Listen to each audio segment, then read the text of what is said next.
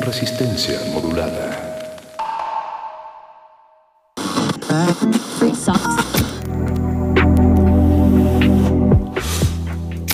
¿Somos iguales o nos parecemos? O nos parece. Hay más que piensan como tú. Pero no lo piensan como tú. ¿Qué vamos a ver? ¿Qué estás escuchando? ¿Cuándo me pagan? ¿Cómo lo hiciste? ¿Por dónde nos vamos? ¿Qué va primero? primero? ¿Quién eres o cómo eres? Todas las comunidades hacemos ruido. Escucha el tuyo. Divergentes. Divergentes.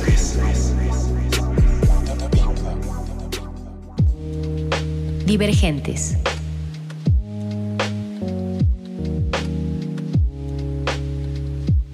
¿Qué onda, divergentes? Muy buenas noches, chicos. Hoy vamos a empaparnos con mentes creativas que han pisado fuerte en la vida dejando una huella imborrable. Por esta razón estoy muy emocionada y también porque está por acá todo el equipo completo.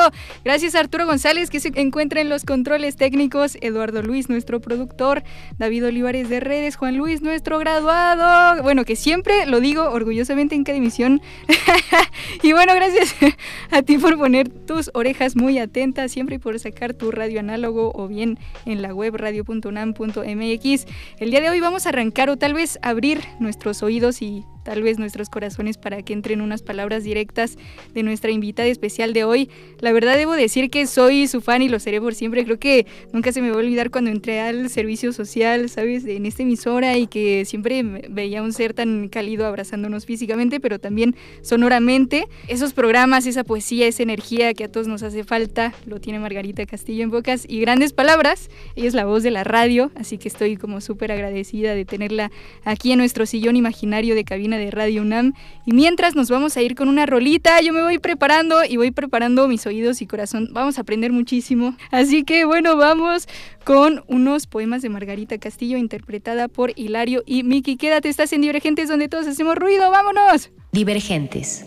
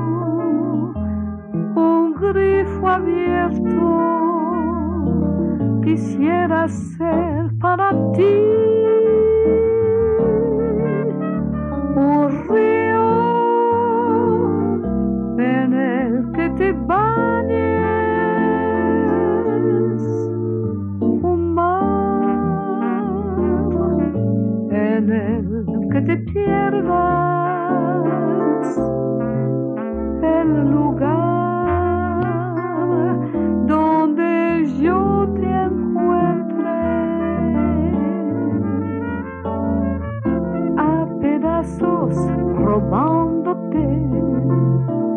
Construyo tu imagen en mis ojos y al captarte te transformo en recuerdo.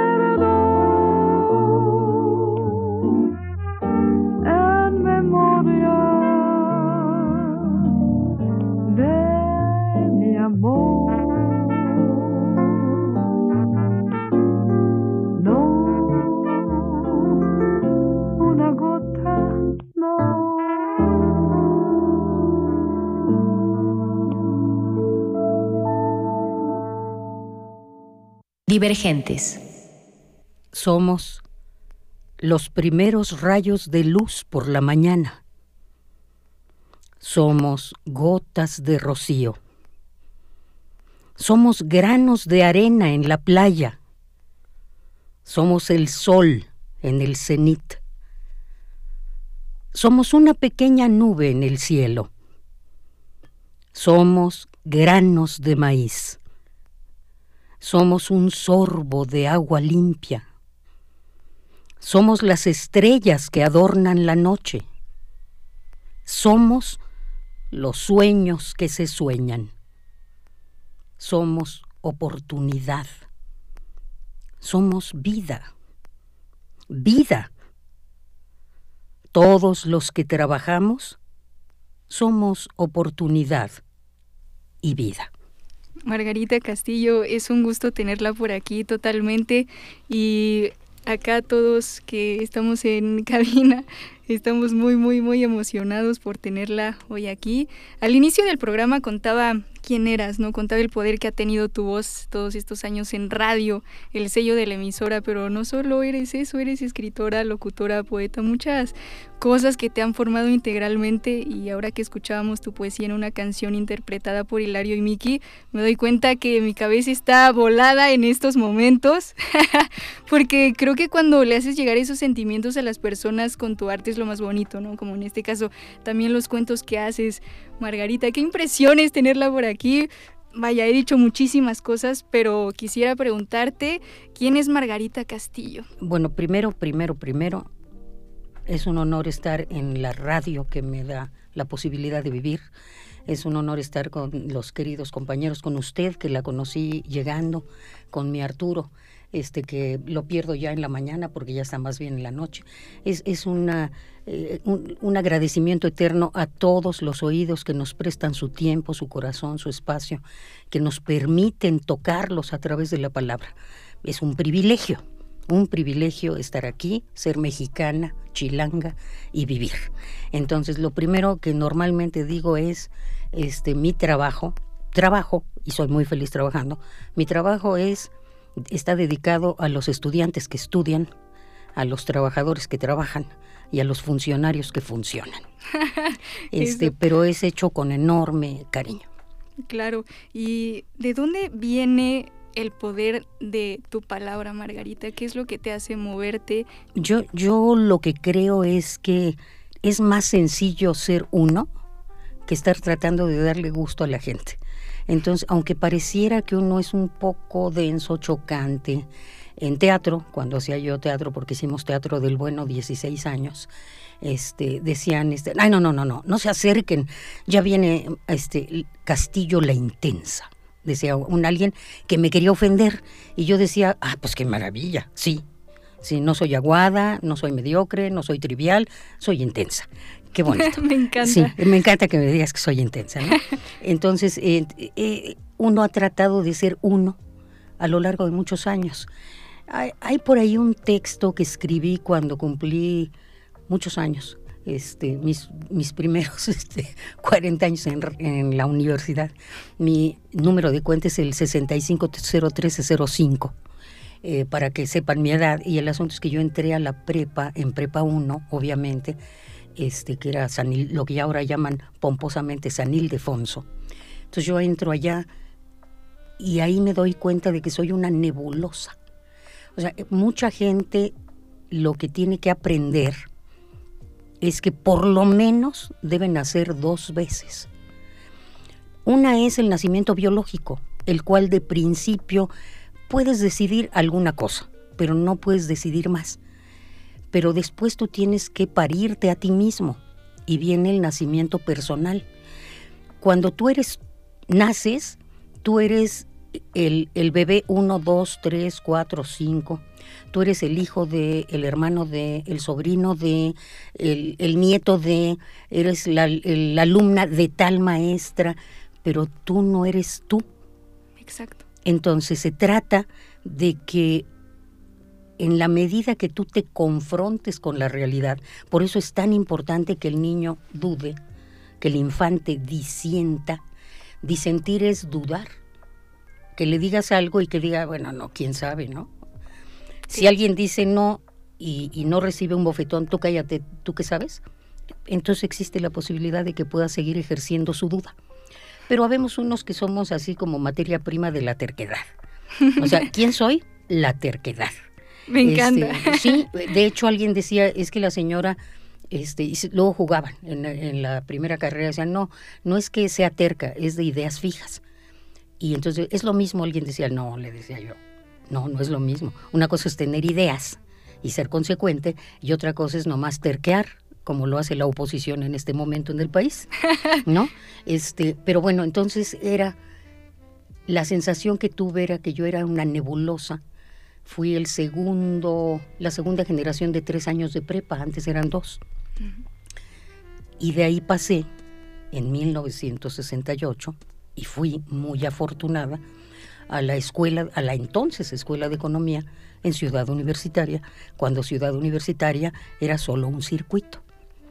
Para todos aquellos que no lo saben, sí, porque creen que es lo mismo. No, no, era, era otra cosa, era otra cosa. Bueno, pero entonces eso me permite, sin saber bien a bien cómo están las cosas, formar parte y a pesar de todo, que no te pasara nada. O sea, yo he contado siempre con un gran cuidado, con unos angelotes Sí, que lo, de ver, sí, o sea, he podido ver, pero no, no ha pasado nada grave, ¿no? Nada grave. Entonces eso hace que tú tengas una visión y después de muchos años lo que hice fue escribir eh, cuando se hizo un llamamiento, puse UNAM matriz, juntando la palabra, UNAM matriz, UNAM matriz. Y le puse de nacer con minúsculas a nacer con mayúsculas. Entonces uno habla de este, eh, eh, esta nebulosa que es uno, que intenta condensarse eh, idealmente en un sol, si no en un planeta y si no en un asteroide. ya, ya de Claro. jodida, ¿no? Ya de Ay. jodida, Por eso, pero ser, el asunto es que hay gente, toda la gente tiene los elementos para ser. Nada más que para ser se necesita tener un poquito de coraje, un poquito de valor, un poco de duda, un poco de curiosidad, Ser tercos. Pe- pero sobre todo es atreverte porque alguien dice, pues na- nadie nace caminando Claro. y tú caminas y te caes y te vuelves a parar y te caes. Nadie, por ejemplo, supe, porque yo soy una mujer este, muy enfermiza, este, que a nadie le enseñan a respirar. ¿Me explico? Ok. A nadie. Ya cuando dices, ay, clases de yoga, que en México es así como tres horas de yo, yo, yo, yo, yo, yo, yo, y a las cuatro horas dicen ga. O sea, el, el yoga de ellos no, no, no te hace ser de todos, sino tú. Entonces el asunto es que puedes aprender a respirar. Eso mismo hace que tú puedas aprender a colocar la voz en donde tú quieras. Puede ser más nasal, más atrás, más velar, más aguda, etcétera. Este, pero a nadie lo enseñan a caminar. Pero entonces cuando tú vas encontrando tu modo, tú empiezas a ser tú. Y entonces resulta ser que la vida te da la oportunidad de decir tu opinión. Eh, tuve un, un bofetón de la realidad maravilloso, porque estaba con grandes, con gente maravillosa, este, que espero viva uno, sobre todo. Este, estábamos en lo que había, antes había cafeterías que se anularon precisamente porque ahí se reúne la gente. Entonces, después del 68, sacaron a las prepas del centro, a, los, a las vocacionales del centro y a las cafeterías las cerraron. ¿no? Este, y entonces estaba yo en una, la mesa de la cafetería de economía con grandes. El joven que me llamaba la atención era un joven enorme, enorme, Odilón era su nombre, que espero siga siendo, no más que como era bravo y no sé nada de él. Bueno, pero entonces está, todos hablaban y decían, y, y yo como tonta veía uno, veía al otro, veía al otro, y él muy amable dice, espérense un momento, y hace una pausa, de esas que son criminales. Uy,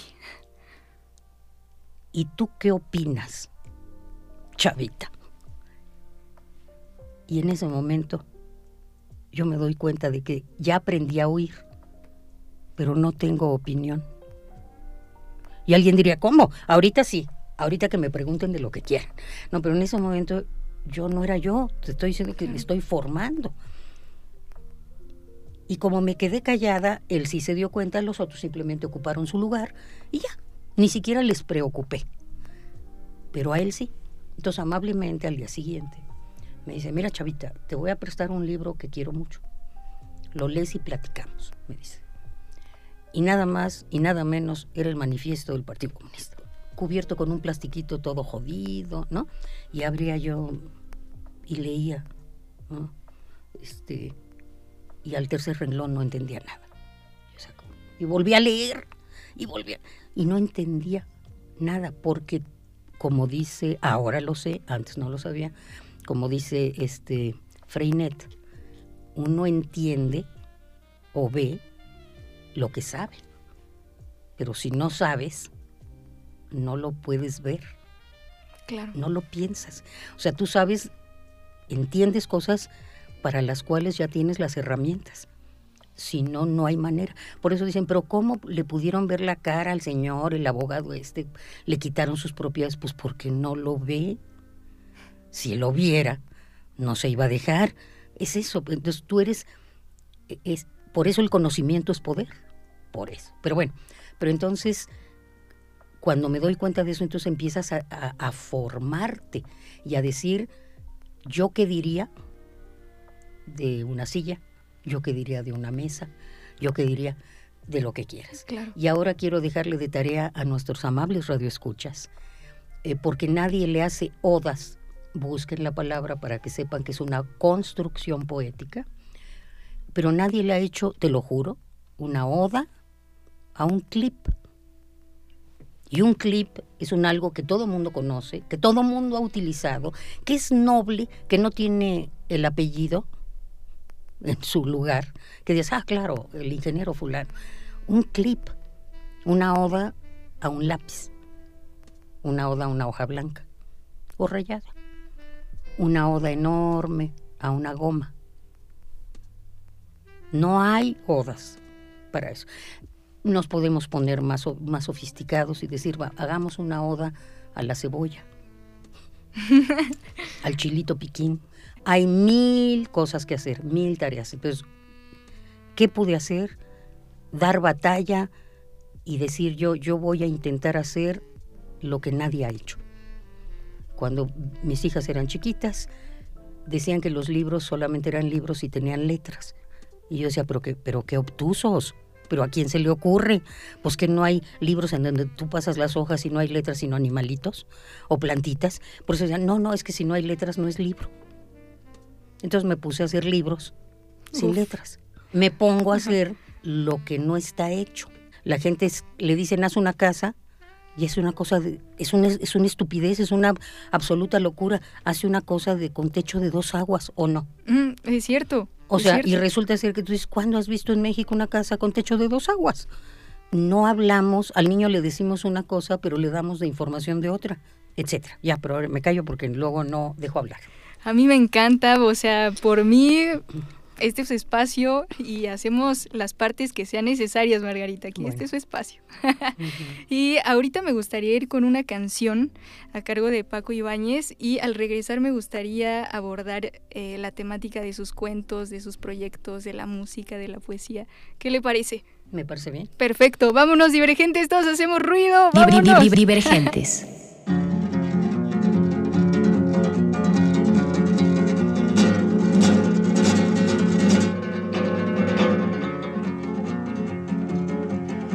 tierra las tierras de España, las grandes, las solas desiertas y llanuras. Galopa caballo, cuatralbo, jinete del pueblo, que la tierra es tuya.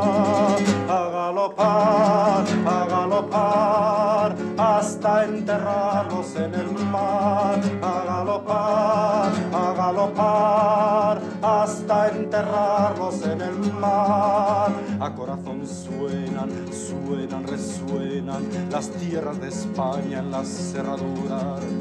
Galopa caballo, cuatralbo, jinete del pueblo, que la tierra es tuya.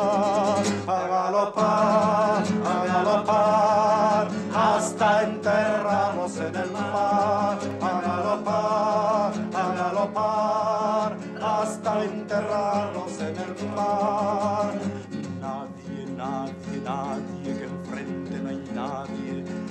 Nadie la muerte si va en tu montura.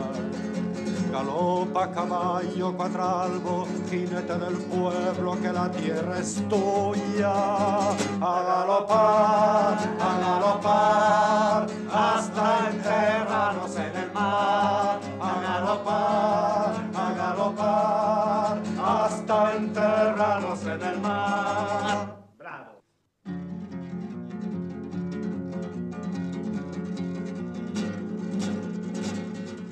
Divergentes.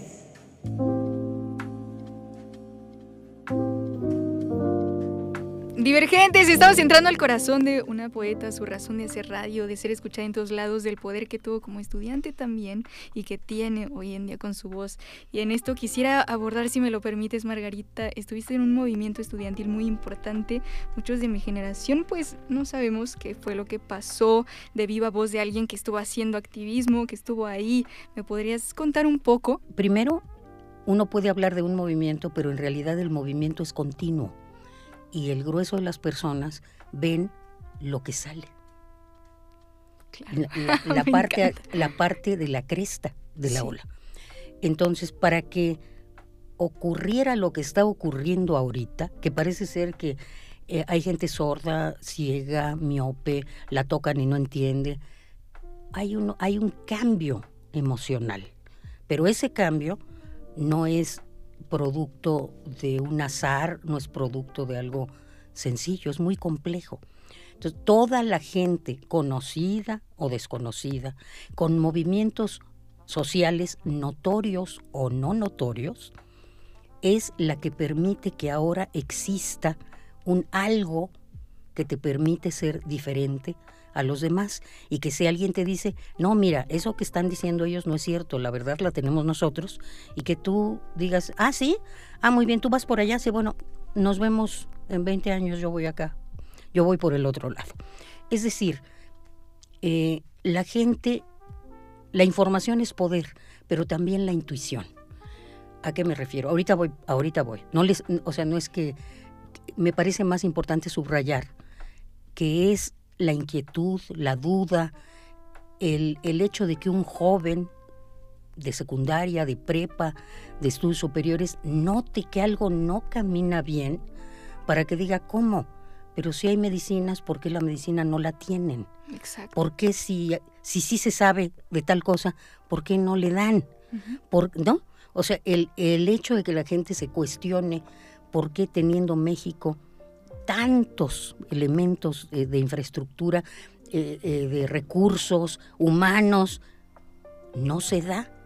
Entonces resulta ser que precisamente este, Go- González Casanova decía, es que si tú te pones a pensar que la universidad en este caso hace algo y se equivoca, y a la siguiente se equivoca, y después se vuelve a equivocar, entonces alguien dice, no, es que no es que se equivoque, es que hay un plan concertado para qué lado. Cuando yo entré a la universidad, por eso me la amo profundamente, en ingeniería había hijos de mecánicos, de albañiles, de media cuchara, ¿me explico? Ahora no. Desde que no se entiende que nuestra queridísima universidad debe ser socializante, no socialista como es que les aterra una palabra tonta. Si a nosotros nos forma, nos paga la educación, la sociedad, Lo que tú tienes que hacer es servirle a la sociedad, nada más. Eso no quiere decir que seas mártir, ni, ni la Madre Teresa de Calcuta, pero no se trata de que seas Fernández de Ceballos. O sea, se trata de que sirvas, no de que te sirvas de ellos. Entonces, el asunto es, si alguien en la náhuac, por ejemplo, también es trabajo en la Facultad de Psicología, si alguien en la náhuac quiere hacer clínica y cobrar cinco mil pesos la consulta para decir, no me diga, y se siente triste, ah, hombre, ¿qué, y, y qué pasó? ¿Y cómo? ¿No? Esas cosas, y tienes a alguien que, que, te entre- que te, a ti te mantiene y tú lo entretienes, y no sale de ahí, le podías decir a la octava consulta, mire, no se haga tonto, o sea, no quiere, etcétera. Pero cuando se trata de la universidad, claro que hay elementos de clínica, pero la universidad como tal debe estar dando soluciones a nivel de política nacional. ¿Cómo? Simplemente, en el momento en el que tenemos dos años de pandemia, alguien eh, jugando no con la eh, sí sí con la verdad y con números te pueden demostrar que la depresión en, eh, en muchachos de 15 a 28 años ha aumentado fundamentalmente en señoras tú dices pues sí o sea es obvio, es así como de, "Fí- ha llovido tres semanas y la gente se ha mojado. Pues sí, sí, pues sí, porque no había suficientes paraguas, lo que tú digas.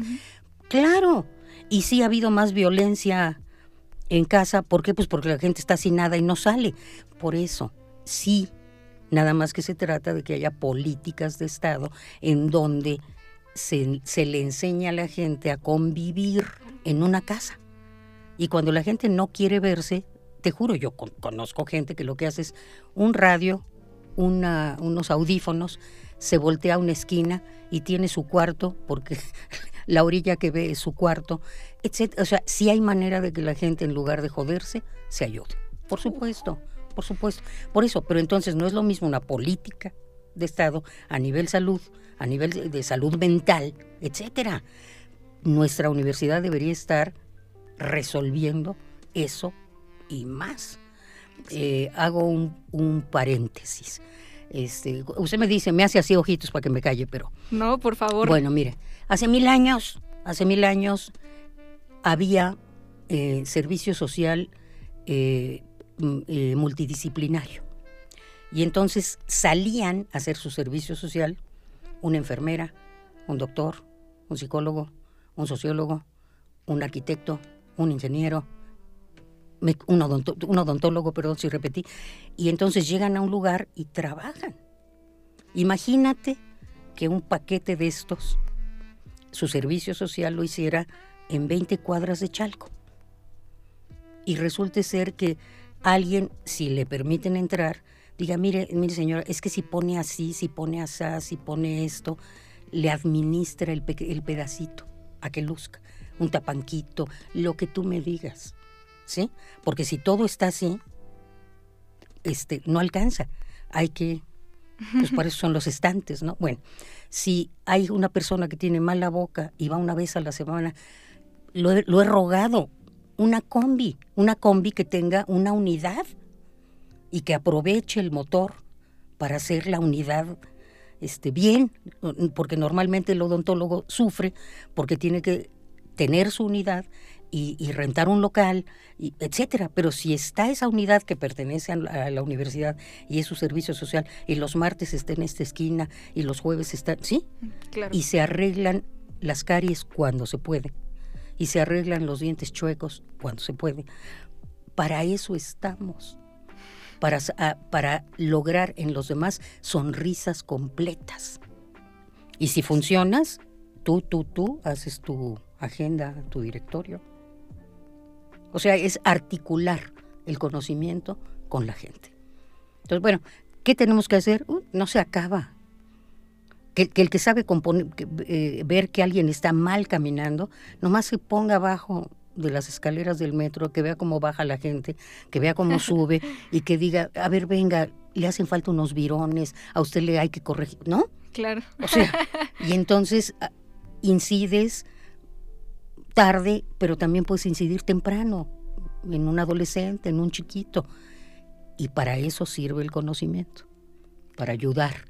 El movimiento lo que hace, un, un muchacho cuando se da cuenta, trata de hacer mejor servicio social, trata de que haya, si hubo temblor, ayuda de salirse de, de, su escuela para decir vamos a donde esté la gente esperando a que saquen del pedacito de su hijo, de su mamá, para dar eh, terapia de contención, para dar apoyo, para decir, mire, lo primero que va a pasar es que diga usted que no, y luego va a sufrir, y luego va a mal, maldecir al mundo, y luego, etcétera. Pero se trata de que eso sirva, porque si no, como tú, como profesional, este, no te mides, si no te mides con la realidad, no existes. Entonces se trata de eso, entonces los movimientos sociales se van dando, pero no son lo que usted habla, por ejemplo, del 68, le puedo hablar del 66, le puedo hablar del 60, del 59 con un movimiento de médicos, los cuales no, no, los, no les permitieron y terminaron en las Islas Marías, que ahora ya no son cárcel, etcétera, mm. etcétera. Por eso, pero siempre hay gente que dice, pero ¿cómo? Hay que hacer algo. Entonces hay muchos movimientos que permiten que, la, que, el, el, otro crezca, claro. escuche. Y no es solamente con un panfleto. Gracias a la poesía, gracias a un cuento, gracias a una película, gracias a una buena foto, a la imagen, a una canción, la gente va creciendo. Y Exacto. por eso se pueden dar los cambios que podemos notar. Todo es evolución y yo creo que todo lleva, nos lleva a tener el pensamiento incluso que tenemos ahora, ¿no? Teníamos una conversación, Margarita Castillo y yo, que nosotros teníamos el cambio. Puede ser grande o pequeño, pero que nosotros, en nosotros uh -huh. estaba hacer eso. Sí, el, eh, estaba yo diciéndole que eh, estoy peleándome con la idea del pensamiento. Entonces yo decía, ¿qué, qué distancia hay entre la realidad y un pensamiento? Tú. Esa es, la, esa es la distancia y se trata de que tú hagas que el pensamiento exista.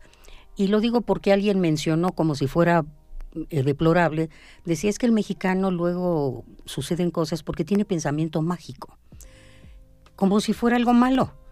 Y tú dices, no, perdóname, pues el pensamiento mágico es tu, el pensamiento que tú quieres, eh, ese pensamiento tú quieres que se haga realidad. Entonces se trata de que trabajes lo necesario para que deje de ser mágico y sea. Uf, o sea, encanta, el, el, claro que el- sí. sí, el asunto es si nadie entiende que eh, eh, un ejemplo maravilloso es que la- el- los grandes aportes no tienen por qué tener apellido, es una vanidad idiota. Alguien descubre que al mexicano para los huesos le hace falta el yodo. Y entonces hace mucho, ni siquiera les toca a ustedes, pero hay que subrayarlo. Entonces alguien dice, es que le tiene, se le tiene que dar yodo a la gente. Eh, no le puedes decir porque si no los laboratorios dirán, ah, este yodo es harto más mejor que los otros. Llévese su yodo mex, no, o lo que Sí. sea. No. Entonces se trata de que consuman lo necesario, pero no más porque mancha, etcétera, e- estéticamente. Pero bueno, y entonces alguien dice, es que se puede poner en algo que consuman todos. Y alguien dice, la sal. Y por eso dice la bolsita idiota, no, mágica, sal yodatada. Oh. Ah, ¿verdad? O sea, y entonces la gente, y, y tú puedes ir a la costa y te venden los- las bolsitas de sal, que no está yodatada. Ninguna sal, yo que soy adoradora de la sal, ninguna sal sabe igual, ni del Pacífico ni del Atlántico. Vas a cualquier lado y sabe distinto. Este, eh, eh, es maravilloso que se pueda, igual las azúcares, pues, ¿no? Etcétera Exacto. etcétera. Pero dime, alguien dice, hay que poner el yodo en la sal, porque toda la gente Oh. Sazona. la comida Claro. y se acabó el problema. Eh, Eso es lo que hay que hacer.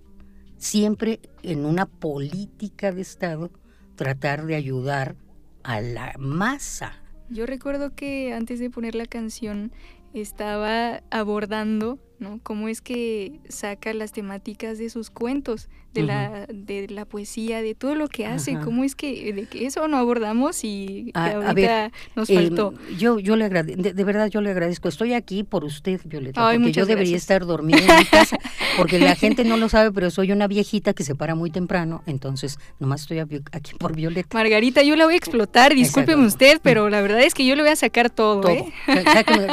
La- mira, el- la gente, en este caso mis hijas, pero si no fueran mis hijas serían los otros. Siempre tus referentes deben ser los otros.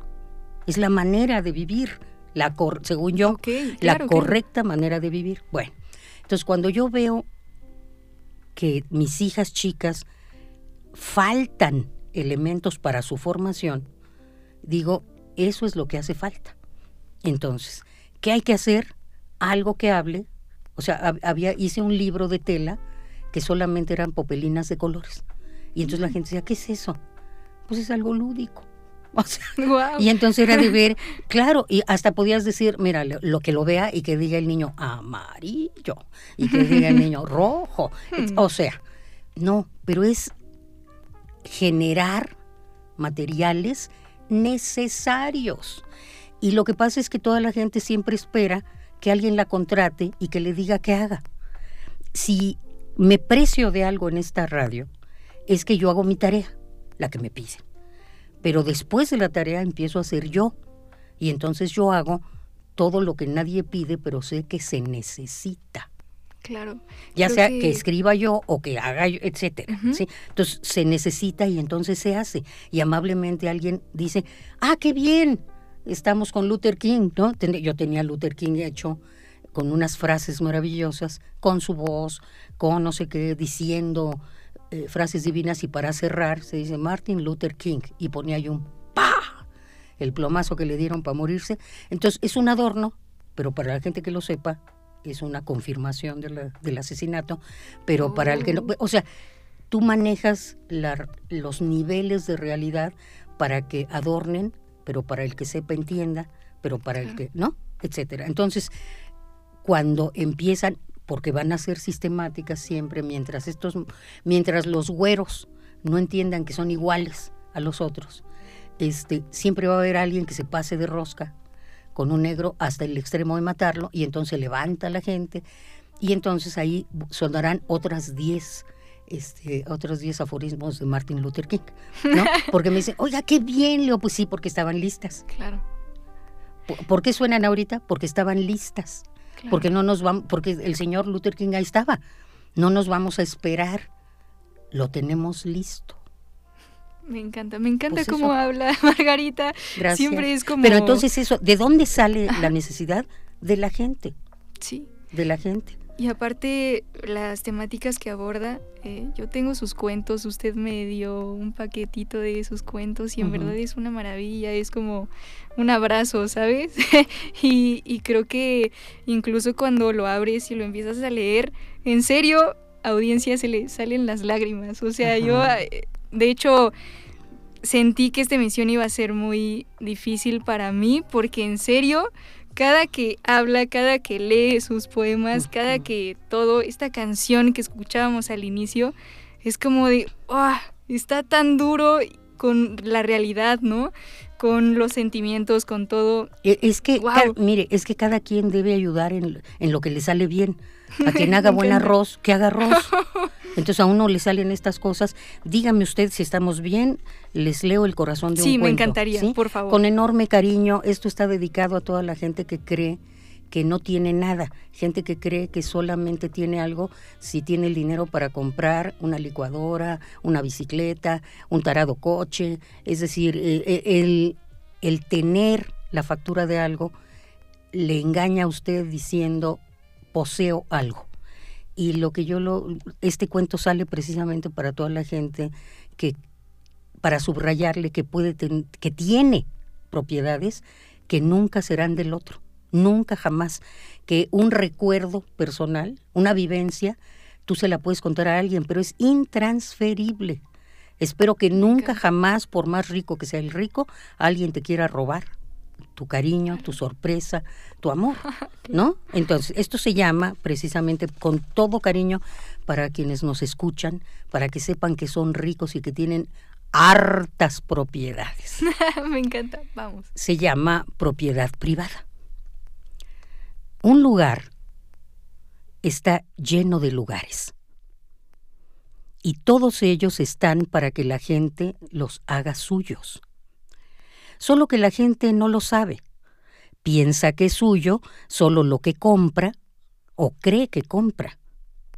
Por ejemplo, yo rento este local y lo trabajo muchísimos y lo trabajó muchísimos años mi papá. Y ya desde hace muchos años lo atiendo yo. Lo rentamos desde siempre, es cierto, pero es nuestro. Es más nuestro que del dueño. es nuestro y el dueño paga el predial. la gente que compra se cree dueña. No sabe que quizá la fachada de su casa le pertenezca más a un enamorado que esperó ahí muchas veces a una mujer que nunca llegó. Esa gente no sabe que bajo el techo del portón de su casa, un día de lluvia, nació una relación entre dos personas que se cobijaron ahí al mismo tiempo. Ese portón les pertenece más a ellos que a los dueños de la casa, ya que para los dueños es solo el acceso a su casa, y para la pareja es el lugar donde se conocieron, el lugar donde comenzaron a amarse. Hay gente que no sabe que cada esquina esconde muchos secretos y que cada esquina ha sido testigo de innumerables citas amorosas, de trabajo, fraternales o amistosas. Déjenme compartirles un secreto. Todos los lugares están vivos. Todos los lugares tienen una historia, aunque las personas que la hicieron ya no estén. No hay lugar neutro, muerto en ese sentido. No hay lugares asépticos, salvo los lugares por donde no ha pasado el hombre.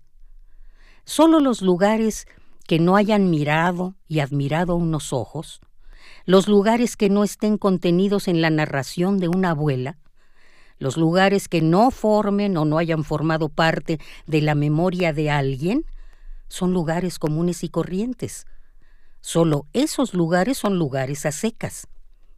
Si así fuera, aún si así fuera, esos lugares serían lugares futuros, lugares especiales que estarían a punto de construirse, de conquistar nuevamente su nombre, pero ahora también con los apellidos por la gracia de la vivencia y la memoria de alguien. El jardín de una casa ¿De quién es? Pues es de quien lo cuida, de quien lo poda, de quien lo arregla. Es del jardinero. Él lo conoce bien, lo ha acariciado parte por parte. Y el perro, ese perro que corre con y detrás del jardinero, pues es su perro por derecho de facto. Él le da de comer y el perro y el jardinero se quieren diario. La gracia de la vida es encontrar un lugar, nuestro lugar. Todos los lugares nos hablan, nos dicen algo, nos cuentan una historia propia o ajena, pero no todos nos damos cuenta bien. Es solo que estamos un poco sordos, que somos un poco fríos, que somos un poco tontos. Si quienes nos escuchan todavía no han encontrado su lugar, les invito a pararse en un lugar cualquiera, en una esquina cualquiera, sin previa cita, a esperar que pase algo. Así se van a ir orientando. Me encanta, Margarita. Creo que eh, vaya, hemos tocado muchos temas del el hecho de materializar, ¿no? Lo que somos en nuestra voz. Tu voz que es muy importante en este espacio que y también en mi vida, Margarita, muchísimas gracias. y también el que nos deje escarbar, ¿no? De cierta manera su mente y permitirnos descubrir ese sello de la voz de Radio UNAM totalmente. Así que bueno, a mí me gustaría ir con una canción que se llama Me gustan los estudiantes a cargo de Mercedes Sosa. ¿Qué le parece? Me parece espeluznante, como dicen los muchachos, perverso. Perverso. Vámonos, divergentes, todos hacemos ruido. Estamos con Margarita Castillo. Vámonos.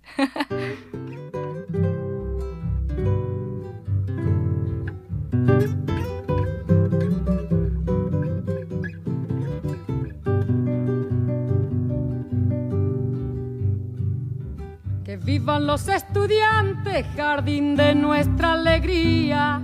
Son aves que no se asustan de animal ni policía. Y no le asustan las balas ni el ladrar de la jauría. Caramba y samba la cosa, que viva la astronomía. Me gustan los estudiantes que rugen como los vientos cuando le meten al oído sotanas y regimientos, pajarillos libertarios igual que los elementos. Caramba y zamba la cosa, que viva lo experimento.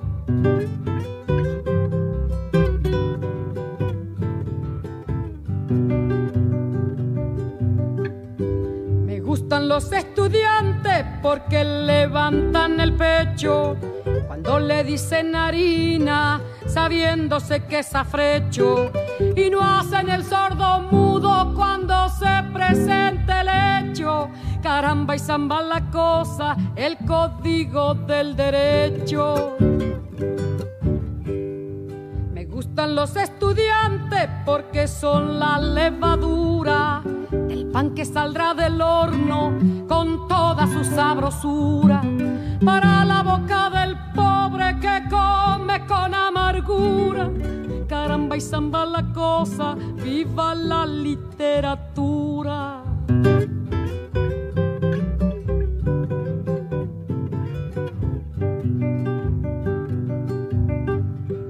Me gustan los estudiantes que marchan sobre la ruina con las banderas en alto a toda la estudiantina.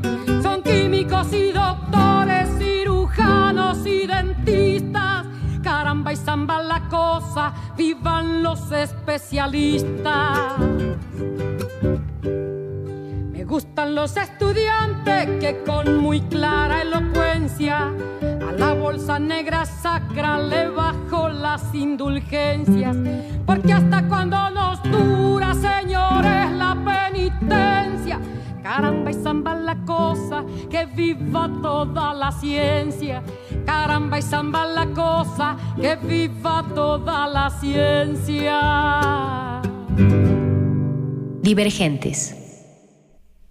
Espuma de mar. Una gota parece poco, pero una gota sumada a otras gotas se vuelve un hilo de agua. Y si los hilos de agua se unen, formarán un arroyito. Bajando de la montaña, los arroyitos se unirán hasta formar un río. Todos los ríos caminan para fundirse con el mar. Afortunado nuestro país que tiene costas en ambos lados. El agua lava las manos, la cara. El agua refresca el cuerpo y quita la sed. Pero cuando las gotas son de sangre, de sangre arrancada a ciudadanos sencillos, justos, nobles o bien comprometidos con el desarrollo social, esas gotas de sangre no limpian, no, solamente manchan. Y cuando una gota de sangre se une a otra y a otra, entre ellas se hacen fuertes.